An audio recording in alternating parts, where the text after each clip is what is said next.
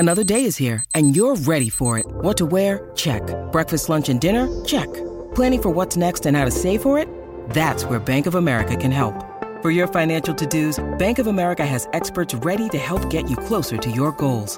Get started at one of our local financial centers or 24/7 in our mobile banking app. Find a location near you at bankofamerica.com/talktous. What would you like the power to do?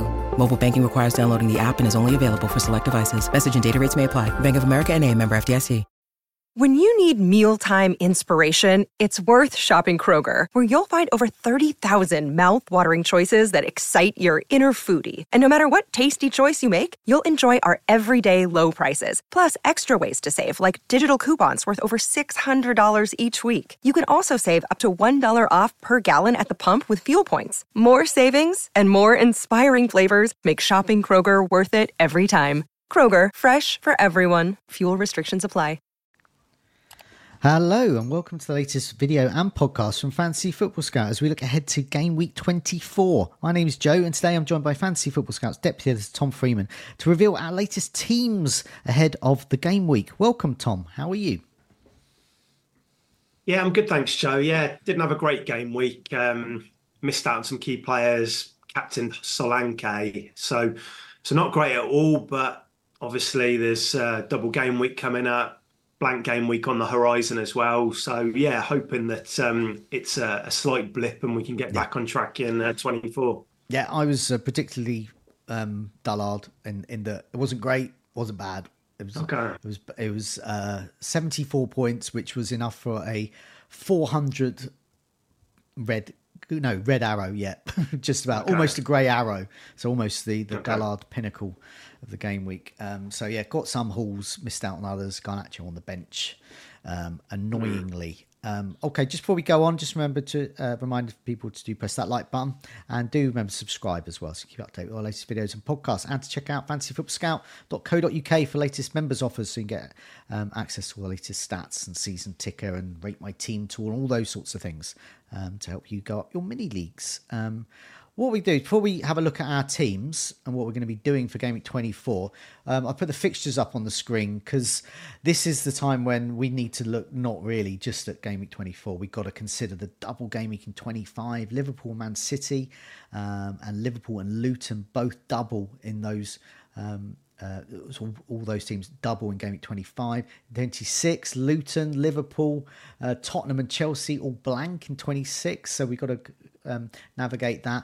Meanwhile, we're going to find out this week whether it's either Aston Villa or West Ham or Arsenal and Chelsea, I think, are going to blank in 29. Meanwhile, we've got the fixtures up on the screen which say that irrespective of all of those things, Brentford, Aston Villa, Crystal Palace, Man City have the best fixtures coming up. Crystal Palace, terrible run of form at the moment, and they'll be without Elise, possibly Eze for a while as well. Meanwhile, Chelsea, Everton, Tottenham and Brighton have mixed fixtures to poor fixtures over that run. Brighton in particular, fixtures are good, but in Game Week 29 and 30, they've got a probable blank. And if they don't, they face Man City. And then they've got Liverpool in Game Week 30. So there's lots for us to think about. So the moves that you're going to talk about in your team, they're not just for 24, are they? They're with all this in mind. Yeah, absolutely. I mean, that Game Week 29 there is going to have a lot of blanks appearing on there soon due to the FA Cup, which you should factor in. But I think the appeal of Man City is there for all to see because they double in 25, but they've also got that fixture in 26, which you can't say for Liverpool and you can't say for Luton. And then Brentford's fixtures, they're top of that ticker, but the double and really what is in and around it aren't great, are they? It's the fact that the volume of fixtures because they're definitely playing 29, double in 25. I think the Man City triple up and getting that in place, which I think you've already got, Joe, haven't you? But for other people who have maybe only got two assets, like myself, I think the priority this week is a Man City triple up. And then you want to be starting looking at Liverpool players for the double, but you've got to make sure that you've got a plan for 26 as well. Yeah, definitely. Lots to think about there. So let's not dilly-dally, let's get straight onto your team.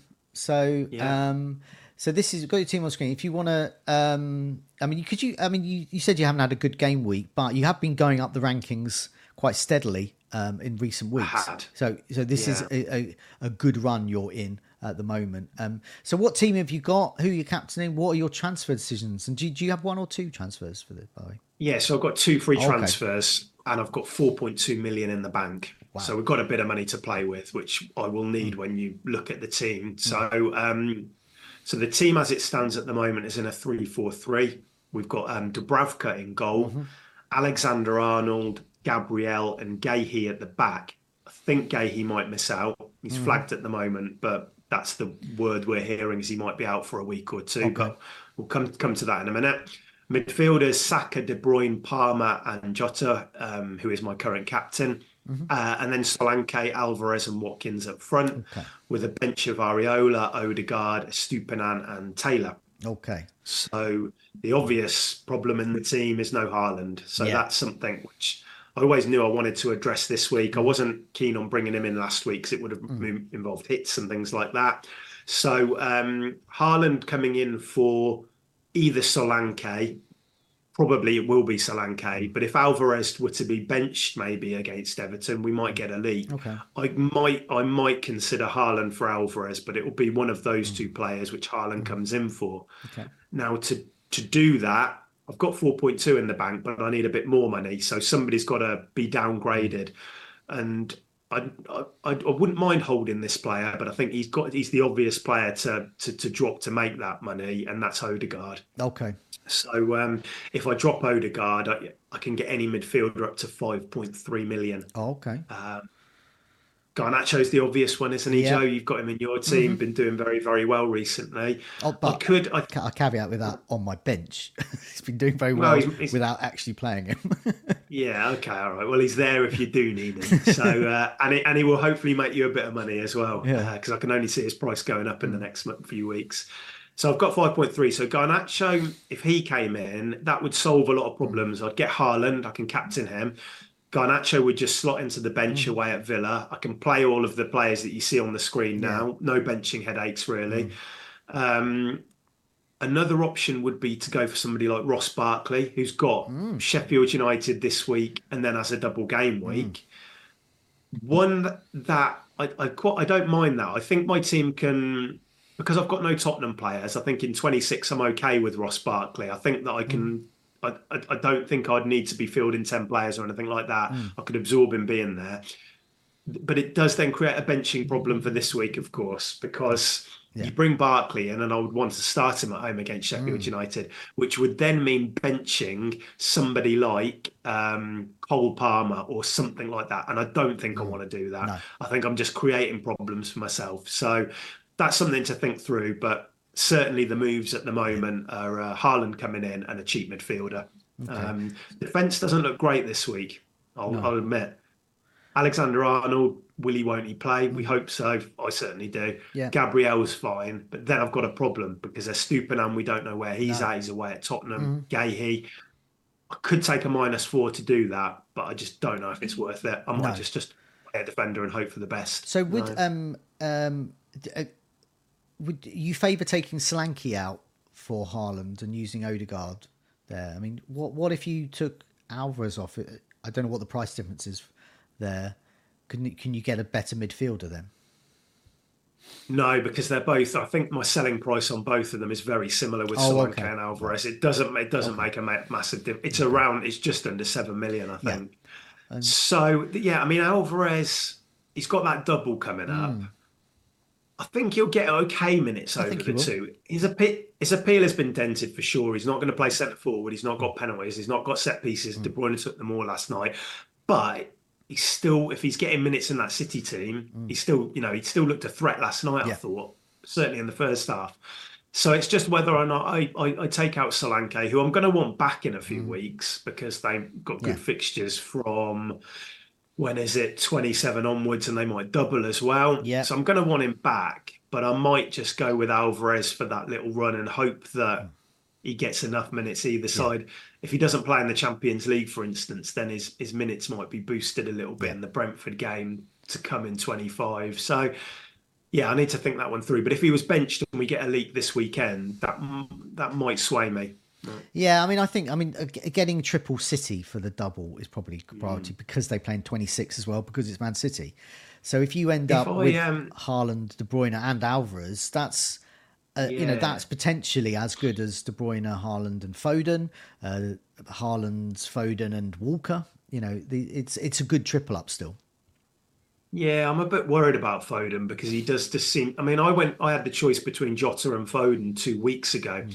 And I got Jota in for the big haul at Bournemouth. And so when Foden blanked and it was all great, and now Foden's pulled it back, and it didn't matter at the moment who I bought in. They've both got similar points. But I do worry a bit with no Foden, but I think I'm just going to have to just roll with that now. I think it would take too many transfers to start moving him and Alvarez out and things like that. So I mean, just going to have to roll with it. Yeah, I mean, if you want Haaland, you've got to sort of restructure because you've got to pile some money into attack, even though you do have money in the bank. Yeah. Odegaard down to Foden though would leave you just obviously too short to go Alvarez or Solanke to Haaland, but it might only leave you 1 million or so short if you've got 4 million in the bank. No, I'd need more than that. I've only got if I take out Alvarez and Odegaard now, then I've only got 5.3 for a midfielder. So. Yeah, I'd need to pull more money out if I want to get a better midfielder than a. But for the structure of the team, I'm not that worried about going down to a cheap midfielder because it helps the team, the balance. It restricts the benching headaches. Yeah. So I'm not totally against that. No. If I go to a Garnacho, I just think maybe I can get somebody a bit more exciting than Garnacho and maybe try and attack those doubles a little bit more. But I'll see. And obviously, you put the armband on Haaland. If and when you get him in. Okay. I think so. I do like that Liverpool fixture against Burnley. And I am in a position where I think I was 160k last week. I've doubled that rank this week. It's been a bad week for me. I only got 50 points, I think. So it's gone back. So part of me is thinking, could I look to that Liverpool fixture and maybe take a gamble on the cap, but I don't know. No. I don't like going against Haaland. I think I might just try and make it up in other areas rather than risking the captaincy. If he plays, he's surely the best captain choice. So. Yes. Okay, here's my team. On the theme that you might go for Garnacho, it helps team structure. I might get rid of him. Okay. Let's look at your team up. Okay. So I've got 3-4-3. I've got Dubravka and Areola benched. I've got Gabriel away to West Ham. Pedro Porro at home to Brighton. Alfie Doughty, of course. Finally going to play him. Missed out on his 3 points last week, annoyingly. De Bruyne and Foden, Saka and Palmer. I've got the vice-captaincy on Palmer just because he's a talisman. He's playing Palace, who are terrible. And then Haaland is my captain at home to Everton. I've got Solanke away to Fulham. Watkins at home to Manchester United. On my bench, Garnacho, Areola, Estupinan and Anderson. I've got 2 free transfers, so I'm going to use one. I wish we could carry a transfer because I'm quite happy with this setup here. It does lack Liverpool though. I was just playing around with my team earlier. I've got 3.4 million in the bank. I have exactly enough with 0.0 left to just upgrade Garnacho to Jota. And as soon as I saw that, I thought, ooh, that could be a good way to do it. So Jota, having Jota in place for that Burnley game and ahead of the double, that leaves me with nothing. But it does leave me still with 2 free transfers going into 25. But it would mean I would have to bench a player. And I think that would be Solanke. Which player? Okay. Solanke. Right. Yeah, I think I would do the same. I think it would be Solanke, and Solanke is a first sub. Now, Man City, we might see some rotation, so I might need my first sub this week. But I kind of quite like that. My other option is I can, with my 3.4 million in the bank, look to get a Liverpool defender or defensive cover rather than an attacker this week. So I could move Dubravka to Alisson and just have Alisson in place.